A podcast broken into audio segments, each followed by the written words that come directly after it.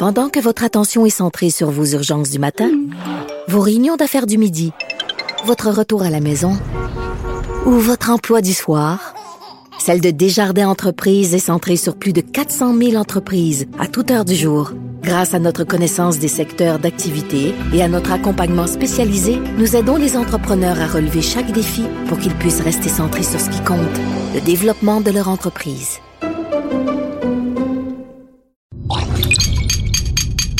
Cube.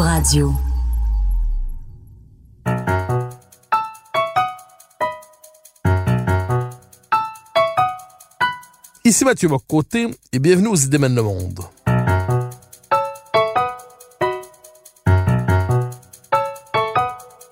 Nous chercherons à comprendre, à travers le regard des intellectuels québécois et européens, les grands débats qui façonnent notre monde.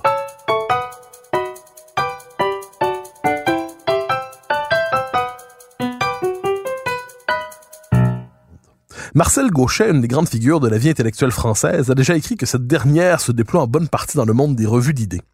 Ceux qui veulent penser la société et agir sur elle s'y engagent en y trouvant un format privilégié pour penser l'histoire qui se fait sans écrire chaque fois un nouveau livre, sans se soumettre non plus au rythme d'un quotidien collé à l'actualité. La chose est aussi vraie au Québec. L'histoire de notre vie intellectuelle est aussi celle des nombreuses revues qui l'ont traversée, et parmi celles-là, on trouve l'Action nationale, revue plus que centenaire, à laquelle Lucia Ferretti, historienne et professeure à l'UQTR, vient de consacrer un passionnant ouvrage, L'Action nationale, le long combat pour le Québec, aux éditions d'El Busso. J'ai le grand bonheur de la recevoir pour évoquer cette aventure intellectuelle. Lucia Ferretti, bonjour. Bonjour. Alors, première question toute simple, pour ceux qui ne la connaîtraient pas, pourriez-vous présenter cette revue, L'Action nationale, euh, la décrire depuis son fond, ses origines, ont cela jusqu'à aujourd'hui, une brève présentation avant d'entrer dans le cœur En 1913, en 1913, il y a un monsieur, Joseph Papin Archambault, qui se rend compte que le commerce et l'industrie est en anglais à Montréal. Il se dit, il faut faire quelque chose, il faut encourager la promotion du français. Ça donne, quelques années plus tard, la Ligue d'action française, créée en 1917, et la revue L'Action française, créée la même année. Cent ans plus tard, c'est l'Action nationale. Entre ces cent ans-là, à travers toute l'histoire politique et intellectuelle du Québec, vous avez une revue qui paraît chaque mois, 100 pages à peu près chaque mois depuis 100 ans, entièrement bénévole et qui s'intéresse aux grandes inflexions de la vie nationale du Québec depuis ce temps-là. Alors, c'est assez unique. Si je me trompe pas, les revues intellectuelles durent normalement le temps de leur première impulsion, quelquefois le temps d'une génération, mais une revue d'un siècle comme ça dans l'histoire du Québec, et peut-être même plus largement, c'est assez rare. Ah oui, oui, c'est une des plus anciennes dans le monde francophone tout court. En plus, ce qu'elle a d'exceptionnel, c'est qu'elle n'est pas portée par une institution. Vous, pensez à Relation, par exemple. Relation était la revue des Jésuites. Elle existe depuis plus de 75 ans. Encore aujourd'hui, les Jésuites contribuent à cette revue. Vous prenez la revue Force. Ben, ça a été la revue d'Hydro-Québec. Ça a été la revue du gouvernement du Québec. C'est des revues anciennes qui n'ont pas la longévité de l'Action nationale, mais comme revue bénévole, centenaire, sans être portée par une institution, Franchement, c'est un cas unique en Amérique du Nord et dans la francophonie mondiale, presque unique. Alors, il y a eu plusieurs études consacrées, plusieurs, j'exagère peut-être quelques études de qualité consacrées à l'action nationale au fil du temps, surtout à ses origines, pour comprendre la première génération, celle de l'abbé Grou et ainsi de suite, le programme des années 20, euh, notre avenir politique. Euh, il y a eu une étude euh, plus récente sur la, première, le premier demi-siècle de l'action nationale. Vous attrapez, donc vous, vous situez l'histoire de la revue dans sa longue histoire, mais vous l'attrapez en fait au cours des 50 dernières années. Euh, qu'est-ce qui caractérise l'Action nationale des 50 dernières années sur sa longue histoire? Est-ce que c'est une revue fidèle à son projet initial? Est-ce que c'est une revue qui connaît un changement fondamental il y a un demi-siècle? Est-ce que c'est une revue qui se transforme fondamentalement? Autrement dit, quelle est la part de continuité et de changement dans l'histoire intellectuelle de l'Action nationale? Ben, je dirais que dans la continuité, il faut calculer la langue, il faut calculer la justice sociale, il faut calculer la préoccupation que les Québécois soient de plus en plus propriétaires de l'économie du Québec. Et il faut calculer la fidélité à la question nationale. Mais la fidélité à la question nationale peut supposer certains changements. Et en effet, j'ai commencé l'étude en 1967, à peu près au moment où les autres études se terminent, parce que il y a en 1967 jusqu'en 1969 un grand événement qui s'appelle les États généraux du Canada français. Et à la suite de cette réflexion qui va durer durant toutes les années 60, la revue au tournant des années 70 va dire, bon, aujourd'hui, pour régler la question nationale, pour assurer à la nation québécoise un avenir, il faut passer par l'indépendance du Québec. Et c'est ça qui marque le tournant. Et de ce point de vue-là, après y avoir réfléchi pendant une bonne dizaine d'années, hein, est-ce qu'on va avoir un statut particulier des États associés, la souveraineté association, etc., tout ce qu'on a pu discuter dans les années 60, malgré le sentiment de rupture avec le Canada français et les minorités francophones hors Québec, la réponse de la revue, ça a été il nous faut l'indépendance et depuis ce temps-là, ça a toujours continué. Alors, il y a quelque chose de paradoxal à travers ça, c'est-à-dire l'Action nationale est la revue par laquelle l'idée d'indépendance réapparaît dans la vie intellectuelle québécoise au fin des années 10, début des années 20. Euh, mais lorsque le combat reprend dans les années 60, elle n'est pas, autrement dit, parmi les premières à se rallier au combat indépendantiste. Elle arrive, autrement dit, dans la deuxième vague dans les années 70 plutôt que les années 60. Exactement, parce que vous avez des revues euh, comme la revue, euh, vous avez des, des mouvements d'abord comme le Rassemblement national, vous avez le RIN, vous avez l'Alliance Laurentienne. etc., qui avaient chacune un petit journal et tout ça. Mais à la fin des années 60, tout ce qui est mouvance de gauche, qu'on peut dire de gauche, RIN et compagnie, tout ce qui est mouvance de droite, Rassemblement national et tout ça, euh, ça a tombé. Et il reste, pour fédérer le mouvement nationaliste au Québec, il reste l'Action nationale. Mais l'Action nationale était implantée depuis sa naissance dans les communautés francophones hors Québec. Rosaire Morin, dont on va peut-être parler, a été un des pivot, en fin de compte, des associations qui maintenaient le Canada français ensemble.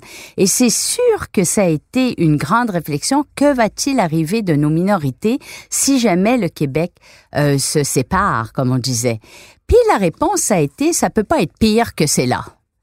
Donc, dans le fond, en reposant, en réétablissant un autre rapport de force, peut-être que le Québec sera en mesure de négocier avec le Canada une amélioration pour les minorités francophones. Alors, est-ce qu'on peut dire que l'Action nationale est une revue à travers laquelle s'est opéré de manière le plus explicite le passage du nationalisme canadien-français au nationalisme québécois? C'est-à-dire un nationalisme qui justement se définissait par l'ensemble des... ancré au Québec, certes, mais attentif à l'ensemble des francophones du Canada, et ensuite qui se réaligne clairement sur l'État québécois? Ou est-ce qu'on peut dire que depuis toujours, son nationalisme était aussi québécois par la conscience qu'il avait de l'importance de l'État du Québec pour les francophones? Oh, moi, je dirais que c'est euh, les deux. je dirais que c'est les deux, dans le sens que c'est sûr que le cœur du Canada français, ça a toujours été le Québec, et la revue s'intéressait évidemment à toutes les questions québécoises, mais c'est vrai qu'à partir des années 60 et avant même d'avoir fait le tournant indépendantiste, il y a un recentrement des préoccupations de la revue sur le Québec, avec des dossiers très forts sur le Nord québécois, par exemple, qui était même pas dans notre imaginaire. Le Nord, on savait, tu sais, c'était pas nous, c'était le gouvernement fédéral qui était dans le Nord.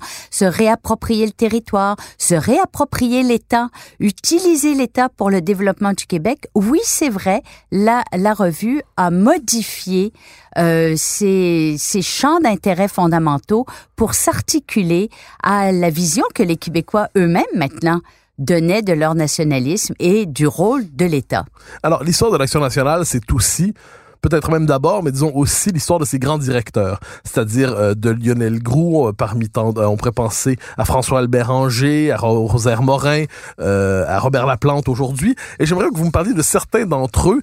le premier, bon, Lionel Groux, c'est une figure assez connue, une figure un peu moins connue, mais qui est d'une importance capitale aussi, François-Albert Anger. Ah oui? alors, j'aimerais vous entendre un peu sur ce personnage tout à fait singulier que l'on connaît dans l'histoire, parce que c'est le professeur de Monsieur Parizeau, le seul qu'il continue de voir comme son patron. C'est une figure qui est demeurée fidèle à l'indépendance du Québec pendant toute sa vie alors que l'idée n'était pas toujours à la mode. C'est quelqu'un qui, a tardé à se rallier à la Révolution tranquille, mais qui n'était pas pour autant, comme on l'a dit, un économiste de droite classique. Qui, qui était cet étrange personnage qui jouait un tel rôle, mais dont le souvenir aujourd'hui est assez vague? Oui. Alors François Albert Anger, d'abord, c'est un charlevoisien. Et euh, il est arrivé à Montréal seulement dans les années 30, donc il avait déjà presque une trentaine d'années. Et là, bon, Lionel Groux était présent déjà dans la revue, l'Action nationale à cette époque-là, et il s'en méfiait parce que justement, il y avait une réputation un peu sulfureuse de séparatiste. Mais en le regardant travailler, en voyant la rigueur de la pensée de Groux et tout ça, et surtout, avant tout, porté par la question comment faire pour assurer aux Québécois qu'ils soient les propriétaires au maximum de leur propre économie. François Albert va prendre un parti pris, oui, indépendantiste assez tôt, pas toujours très, très affirmé, mais disons un parti pris pour avant toute chose ce qu'on appellerait aujourd'hui l'économie sociale.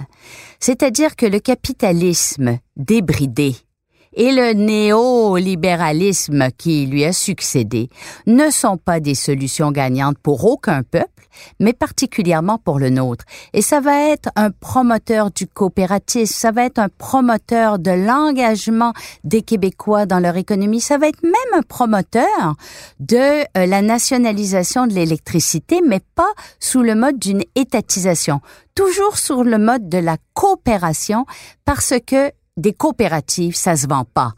Une entreprise, même une entreprise publique peut être privatisée et vendue à des intérêts éventuellement étrangers.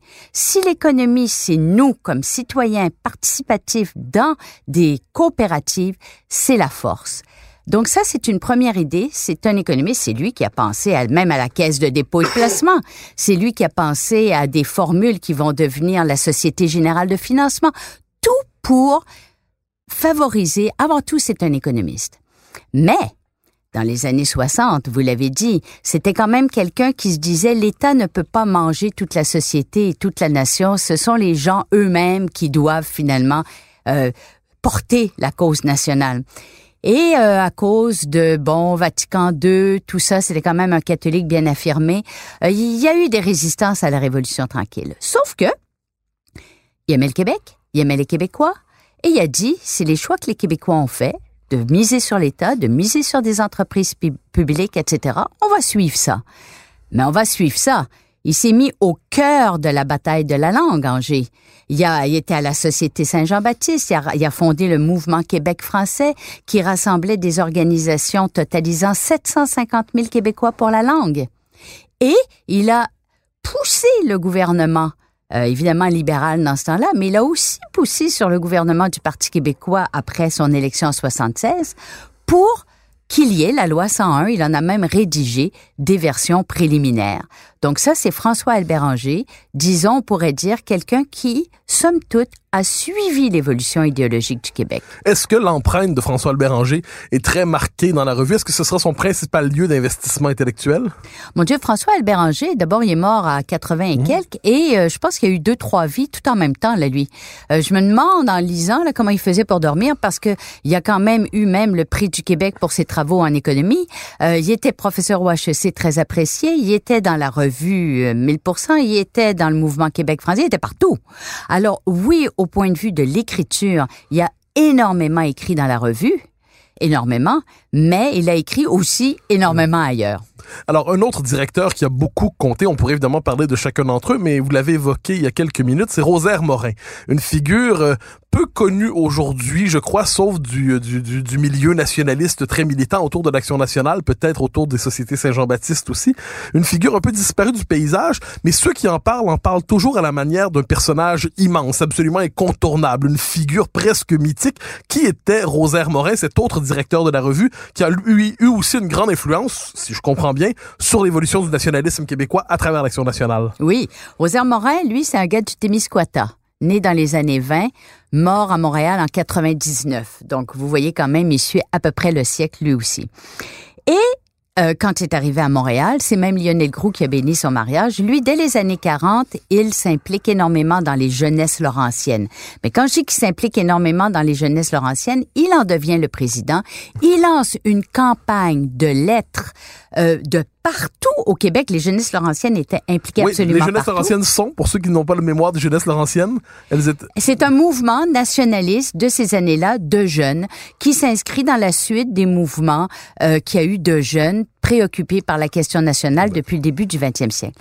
Et il lance une campagne de lettres qui va énormément, mais c'est des milliers de lettres, qui va énormément peser sur la décision de, Robert, de Maurice Duplessis de monter le fleur de lysée, en fin de compte, comme drapeau national du Québec en janvier 1948. Ensuite, Rosaire Morin, on a parlé de lui à l'occasion du Canada français, il rentre dans l'ordre de Jacques Cartier, une société secrète vouée à faire la promotion des Canadiens français dans les emplois de la fonction publique fédérale partout au Canada pour euh, finalement faire en sorte que ce pays devienne ce qu'il annonce qu'il est, c'est-à-dire le pays à l'époque des deux peuples fondateurs.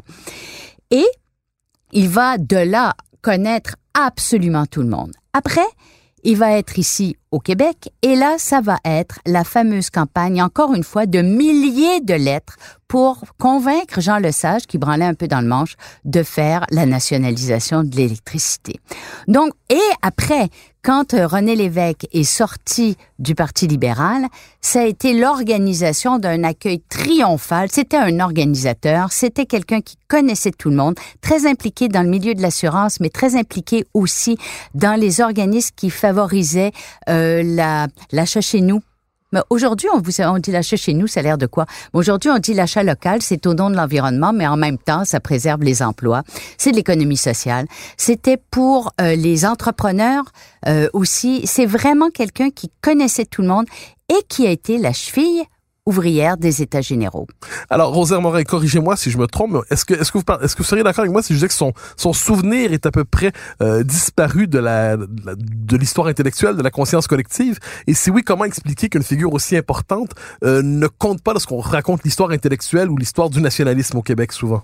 Oui, parce que lui aussi, il a beaucoup écrit. C'était pas un écrivain, hein? c'était des petites phrases courtes, toujours bien punchées, mais il en a écrit, écrit, écrit, écrit. Non, son nom, son nom est partout visible dans l'histoire de la revue. Il a dirigé des dossiers sur l'épargne, ainsi de oui, moi je dirais que la première chose, c'était un homme humble, c'était une éminence grise. Quand il est mort, tous les journaux, même en éditorial, ont parlé de Rosaire Morin. Euh, d'ailleurs, il est mort en écrivant, il est mort sur son lit d'hôpital en écrivant le dernier article qui était pour paraître quinze jours plus tard. Je veux dire, ça aussi, c'est quelqu'un qui est travaillé jusqu'à la mort. Euh, c'était une éminence grise, c'était un organisateur plus qu'un écrivain, plus qu'une figure publique. Mais si on l'a oublié, si on a oublié Angers, si on a oublié tant d'autres, c'est aussi, je pense, parce que euh, on n'est pas encore indépendant. Euh, un peuple a les héros des combats qui sont gagnés, les combats qui sont en route ou les combats qui fléchissent eh bien, euh, il y a moins d'institutions pour se rappeler de ceux qui les ont portés. Pendant que votre attention est centrée sur vos urgences du matin, vos réunions d'affaires du midi, votre retour à la maison ou votre emploi du soir, celle de Desjardins Entreprises est centrée sur plus de 400 000 entreprises à toute heure du jour. Grâce à notre connaissance des secteurs d'activité et à notre accompagnement spécialisé, nous aidons les entrepreneurs à relever chaque défi pour qu'ils puissent rester centrés sur ce qui compte, le développement de leur entreprise.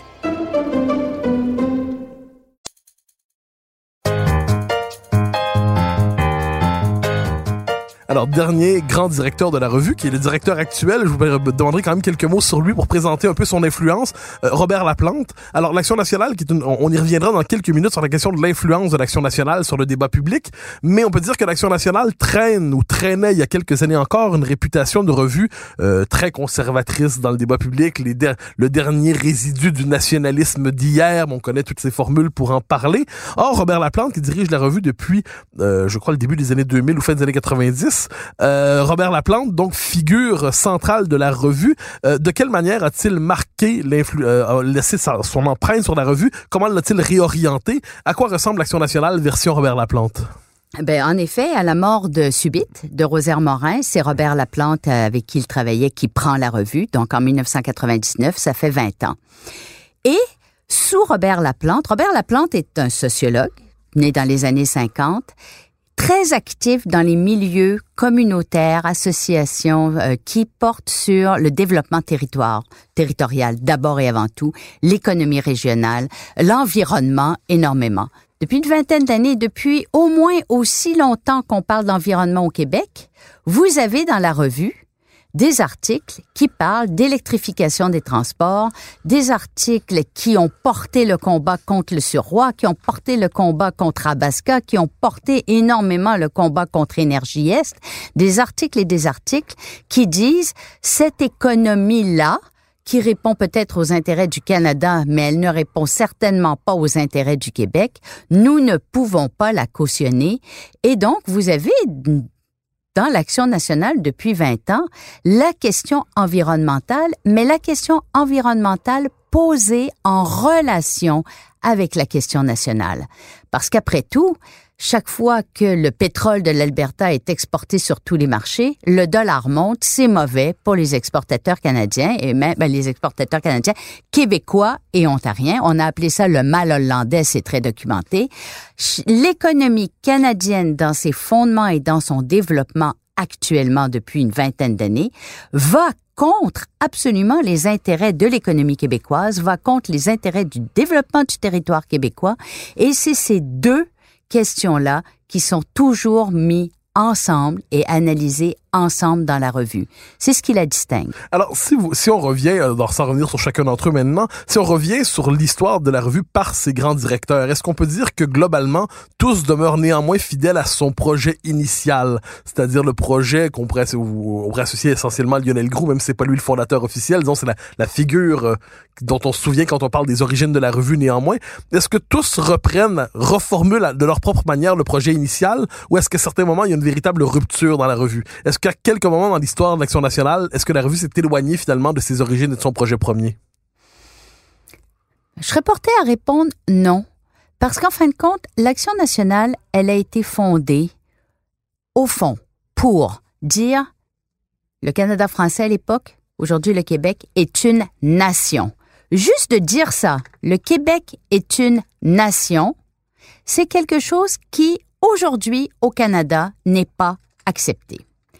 Et le deuxième euh, combat fondamental de l'Action nationale, c'est le Québec est une nation, elle a besoin de la plénitude de ses pouvoirs pour pouvoir se développer et apporter sa contribution au monde.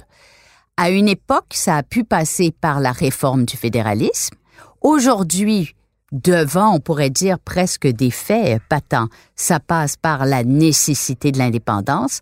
Mais si on dit que la revue existe pour affirmer l'identité nationale, le fait que le Québec est une nation et que cette nation a le droit d'être et d'être à sa façon, on peut parler d'une fidélité. Alors, l'Action nationale, on l'a souvent présenté. Euh, je me souviens d'un éditorial, par exemple, de Lise Bissonnette, qui, parlant de l'héritage de Rosaire Morin, avait dit il a modernisé la revue, il l'a sorti de sa réputation de, revue, de revue euh, poussiéreuse, revue traditionnelle, revue conservatrice, et ainsi de suite. Néanmoins, est-ce qu'il y a du vrai dans cette idée que l'Action nationale a été, euh, sans que ce soit dit de manière péjorative, un lieu où, alors que le nationalisme québécois, depuis les années 60, s'est voulu globalement avec tout ce que ça comporte d'imprécisions de gauche, est-ce qu'on peut dire que l'Action nationale a été un des lieux où un certain nationalisme plus conservateur a continué de s'affirmer d'une manière ou de l'autre, que ce soit dans le rapport euh, au passé pré-1960, que le rapport au catholicisme, que le rapport à l'État? Est-ce qu'on peut dire que l'Action nationale a été néanmoins le lieu où a survécu un certain nationalisme conservateur dans l'histoire des 50 dernières années? Oui. Ben, je sais pas qu'est-ce qu'on appelle le nationalisme conservateur. Hein? Euh, je, je donne quelques exemples. C'est certain que euh, la revue, bon, ben c'est ça. C'est pas elle, dans les années 60, qui est devenue indépendantiste en premier. Donc, pendant une dizaine d'années, dans les années 60, elle a quand même essayé de jongler avec l'idée d'une réforme du fédéralisme. Bon, la revue, c'est sûr, dans les années 60, elle a été quand même un peu secouée, mais je dirais le Québec en entier, par euh, la chute de l'Église, Vatican II, euh, euh, la déconfessionnalisation de plusieurs institutions, surtout l'éducation. La revue était très présente dans les milieux des collèges classiques, par exemple, était très présente dans les presbytères. Ben, s'il y a plus de presbytères, c'est-à-dire il y a des presbytères, mais les curés, il n'y a plus de curés dedans.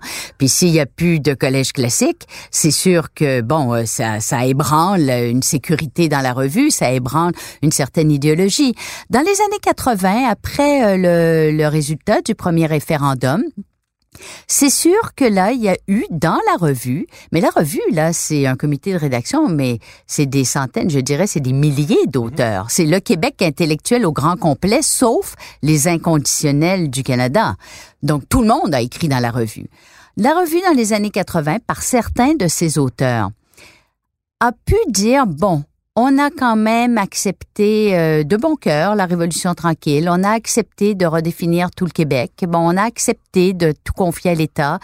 Et puis finalement, ben, on a eu un non au référendum. Est-ce que ça valait vraiment la peine de euh, tout envoyer aux orties pour se retrouver finalement gros gens comme devant? Alors oui, il y a eu un certain courant dans la revue après les années 80 qui s'est posé des questions. Mais assez vite, le combat pour la langue, le combat pour l'indépendance a repris le dessus dès la fin des années 80, justement avec Rosaire Morin. Et moi, je l'ai lu, franchement, en tout cas, je l'ai lu de 1967 à nos jours. Euh, c'est 67 000 pages et je peux euh, dire que je les ai toutes lues. Et j'en ai lu avant parce que je suis historienne, donc j'ai lu quand même un peu euh, de choses avant. la réputation de l'Action nationale, c'est comme la réputation du Québec. Elle est souvent salie injustement. la revue, elle n'a jamais été réactionnaire.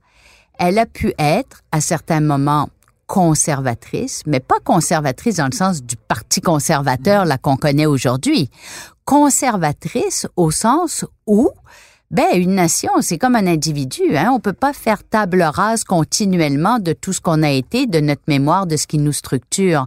Donc, peut-être que la revue, oui, à certains moments, a insisté sur des éléments plus pérennes, mais euh, jamais d'une manière aussi euh, calamiteuse qu'on a parfois, on sait plus à la présenter. Alors, l'Action nationale est une revue qui traverse le siècle, vous l'avez dit. Euh, quand on traverse un siècle comme ça, il y a des périodes de grande influence, je le devine, et des périodes où l'influence diminue. Euh, il y a des périodes où l'Action nationale joue un rôle central dans le débat public. Il y a un rôle où elle est un peu euh, marginalisée, ou à tout le moins, je dirais pas laissée de côté, mais euh, elle pèse moins dans le débat. Elle fédère moins les différents courants nationalistes, qu'elle représente à elle seule un courant parmi d'autres. Est-ce qu'on pourrait dire quelles sont les, les périodes de grande influence et de plus faible influence de l'Action nationale? Dans le débat public depuis euh, que vous l'avez étudié, c'est-à-dire donc depuis 50 ans? Ben, moi, je dirais qu'il y a eu cinq grands moments euh, Action nationale depuis 1967. Le premier, évidemment, c'est les États généraux.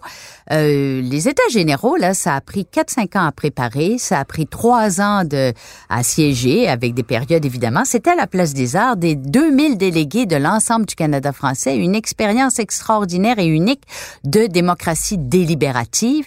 Et l'Action nationale, par Rosaire Morin, était la cheville ouvrière de tout ça en euh, euh, fournissant des textes à étudier dans des cercles qui se réunissaient partout dans le Canada français, en euh, faisant les procès-verbaux des assises, en ramassant ce que les journaux en ont dit. C'est des documents d'archives de 1000 pages chaque fois, là.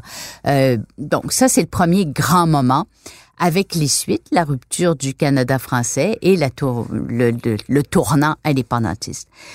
Le deuxième grand moment, c'est les années 70. Alors, c'est la bataille pour la langue. J'en ai euh, parlé un peu tout à l'heure. Écoutez, euh, la revue, elle a démonté pièce par pièce par des dizaines et des dizaines d'auteurs l'ineptie de la loi 63, les balbutiements et les incongruités et les lâchetés de la loi 22.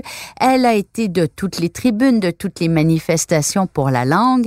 750 000 personnes, je vous ai dit quand même, qui étaient, euh, c'est les forces vives de la nation, là, pour le combat pour la langue et depuis, elle en suit euh, le triste déclin, on pourrait dire, et le triste démantèlement. Troisième moment, la bataille du deuxième référendum. Ça, c'est sûr. Entre 88 et 95, pendant huit ans, la revue a publié l'équivalent de 13 ans, c'est-à-dire c'est 1300 pages par année, c'est inimaginable. Et euh, c'est des dossiers de fond, de fond, de fond, une explication par des, des dizaines et des dizaines d'auteurs, des tenants et aboutissants, euh, des euh, des euh, dépliants, dépliants plus que ça, des espèces de mémos argumentatifs tirés à 25 000 exemplaires, 25 000 exemplaires, des des rencontres sur le pays à portée de main pour le 75e qui a rempli l'hôtel Méridien c'est euh, mhm. du complexe des jardins à Montréal, 500 personnes, toutes les figures, euh, tu sais, l'Union des écrivains, les grandes centrales syndicales, la fédération, de toutes les forces vives pour ce combat-là que quand même 60% des francophones au Québec ont dit oui. Hein? Et euh, le référendum s'est joué à un écart de 27 000 voix. Il y a eu 54 000 voix entre les deux positions, mais puisque ça prend 50 mhm. plus un, c'est 27 000 voix qui a manqué pour le oui. Le quatrième moment, c'est l'enquête sur l'épargne. Alors, Rosaire Morin dit, on a perdu le deuxième référendum, mais il faut repartir de la base. Où va notre épargne? Notre épargne doit servir au développement du Québec. Or, où va notre épargne? Elle est exportée. il le documente, il le montre par des chiffres qui ont été incontestés. Tout, tout le monde les a acceptés. Et il fait tellement de conférences à travers le Québec, il envoie tellement de données qu'à la fin, 80 un sondage, sondage M montre que 80 des Québécois veulent que le gouvernement du Québec euh, prenne des mesures pour assurer que l'épargne, plus grande partie de l'épargne reste au Québec. C'est là que la finance torontoise va monter au front. Et même la finance montréalaise en euh, disant, euh, en disant le gouvernement du Québec sous Landry avait dit on va faire une commission d'enquête. Jean Campeau, ancien président de la Caisse de dépôt, va être le président de notre commission d'enquête. Et là, euh, la presse par des marais, et la finance torontoise ont commencé à dire c'est ayatolesque, c'est ayatolesque. On était dans le temps de l'ayatollah Khomeini parce que le Québec voudrait rapatrier ou enfin s'assurer que 64% des épargnes restent au Québec. Euh, 40 des épargnes restent au Québec, alors qu'au Canada, c'est 80% la loi. En Norvège, c'est encore plus. On a discrédité énormément. La, la Bourse de Montréal, même elle-même, euh, a discrédité. Euh, les grandes institutions financières euh, ont discrédité. Et finalement, il y a peu de choses qui ont été faites. Et enfin, le dernier moment, c'est la fameuse saison des idées euh, du Parti québécois au début des années 2000 où Bernard Landry dit il faut relancer l'indépendance, mais comment? Et là, Robert Laplante, avec un document Revoir le cadre stratégique, propose de, de qu'un gouvernement du Parti québécois reporté au pouvoir pose des gestes de rupture. Par exemple, lance une vaste consultation sur que pourrait être une constitution du Québec euh, créer le geste symbolique de euh, créer une citoyenneté québécoise. Prennent des mesures pour finalement euh, que le Québec exerce la plénitude de ses pouvoirs à l'intérieur de la Confédération. L'idée circule, les militants de la base du PQ sont pour. Euh, Jacques Parizeau, dans une pleine page de la presse, à un moment donné, euh, appuie la formulation, mais les instances du PQ, à cette époque-là, ont fait table rase de ça. Et de toute façon, c'est le Parti libéral qui a été réélu en 2003 et euh, a conduit finalement le Québec jusqu'à récemment, là, 2018, avec le petit intermède. Donc ça non plus. Vous allez me dire que, bon, ça fait pas beaucoup de combats gagnés. Mais euh, ça maintient l'idée euh, que le Québec est une nation. Ça maintient l'idée qu'il y a des solutions.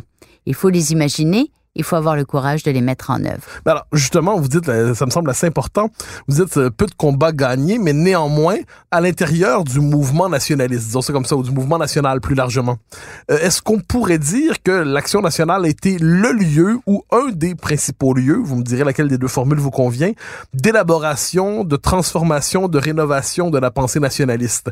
Est-ce que par rapport au mouvement nationaliste dans son ensemble, l'Action nationale est généralement raccord? Est-ce qu'elle est en convergence globale avec le mouvement nationaliste ou est-ce qu'elle s'est retrouvée à certains moments en dissidence avec l'ensemble du mouvement nationaliste? S'est-elle retrouvée, autrement dit, dans l'opposition au sein même du mouvement national? Euh, non, elle est, elle est vraiment au cœur depuis euh, les années 60. En vrai dire, l'Action nationale, là, c'est comme je disais, c'est un comité de rédaction, mais c'est des milliers d'auteurs et tous ces intellectuels à qui on ne dit pas quoi penser. On est d'accord? Donc, il y a des tendances à l'intérieur de la revue. Ben, il n'y a pas des tendances, il y a des points de vue qui s'expriment. Il y a une variété de points de vue et je dirais que la revue s'est ouverte à tous les points de vue qui ont voulu s'exprimer.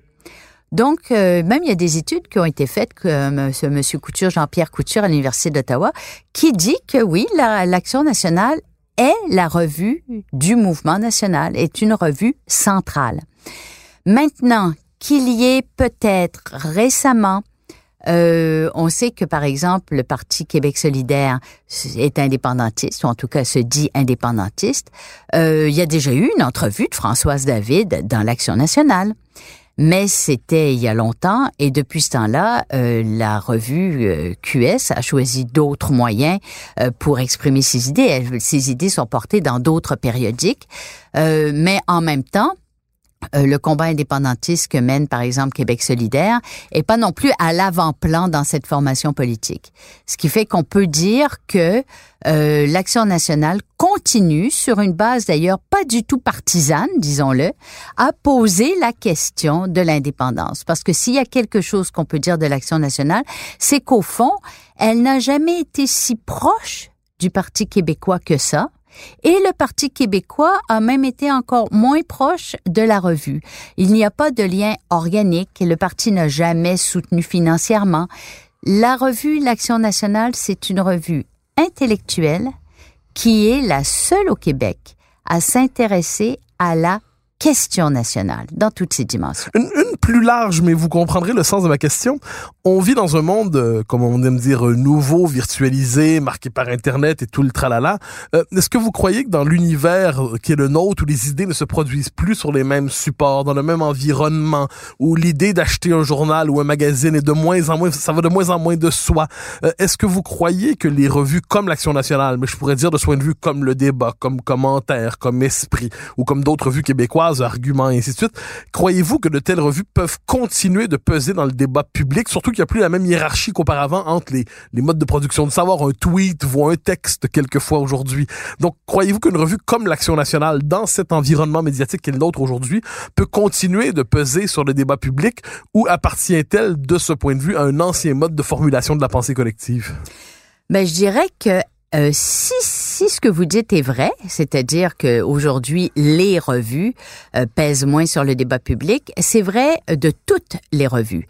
Euh, j'ai consulté, moi, une cinquantaine de revues depuis 50 ans, en plus de l'Action nationale, pour être capable de la situer.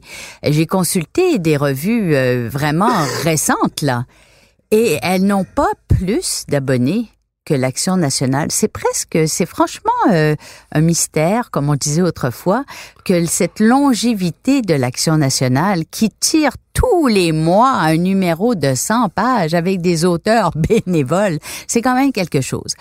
Maintenant, la revue, elle est entièrement numérisée euh, jusqu'aux années très récentes euh, dans BANQ. Donc, il y a quand même, elle a son propre site.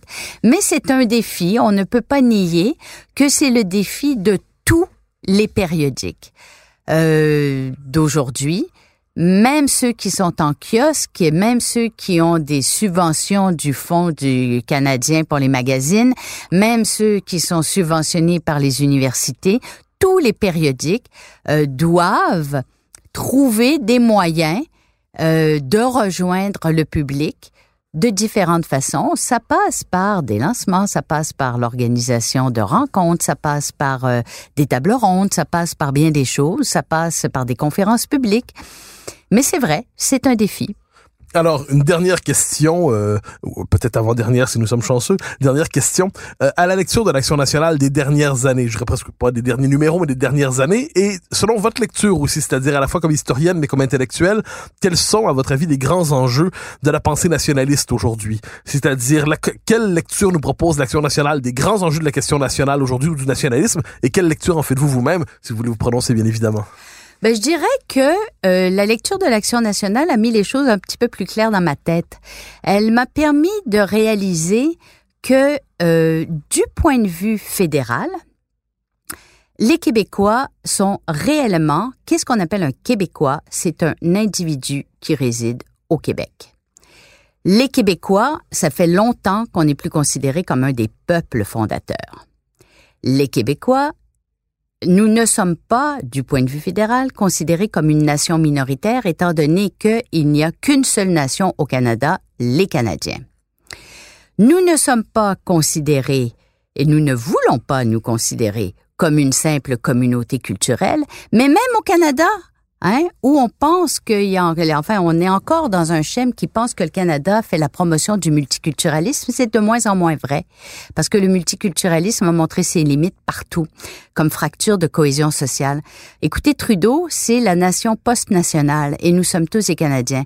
Donc, on a beau avoir été reconnu par une motion sous Harper comme une nation, c'était au sens de communauté culturelle, et les communautés culturelles ne sont plus un ferment vraiment de développement soutenu par le Canada Alors, on n'est pas une minorité nationale, on n'est pas un peuple fondateur, on n'est pas une communauté culturelle, euh, on est des individus résidant au Québec et des individus dont le poids démographique baisse au Canada et donc dont la capacité de faire porter ces questions sur le plan politique baisse aussi. Ça, ça m'a permis de vraiment réaliser, et c'est la revue Beaucoup qui porte ça, ce n'est pas possible. Personne au monde n'est seulement un individu. On appartient à un groupe. Et pour voir la nation québécoise reconnue, ce qui est l'enjeu de la revue, et, me semble-t-il, de tout Québécois, nous formons une nation, il va falloir penser euh, à notre avenir politique.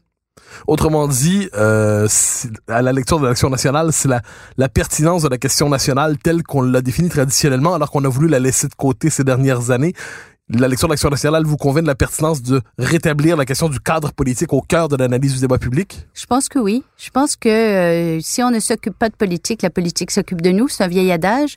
Euh, il faut qu'on s'en occupe. Il faut qu'on s'en occupe sérieusement. Il faut voir les limites du cadre provincial. Il faut voir les limites même d'un gouvernement provincial relativement bien intentionné. Tout ça ne n'assurera pas la permanence de, du Québec comme nation dans les décennies à venir. Lucia Ferretti, je vous remercie infiniment pour votre présence au Démène le Monde. Merci beaucoup. Au plaisir.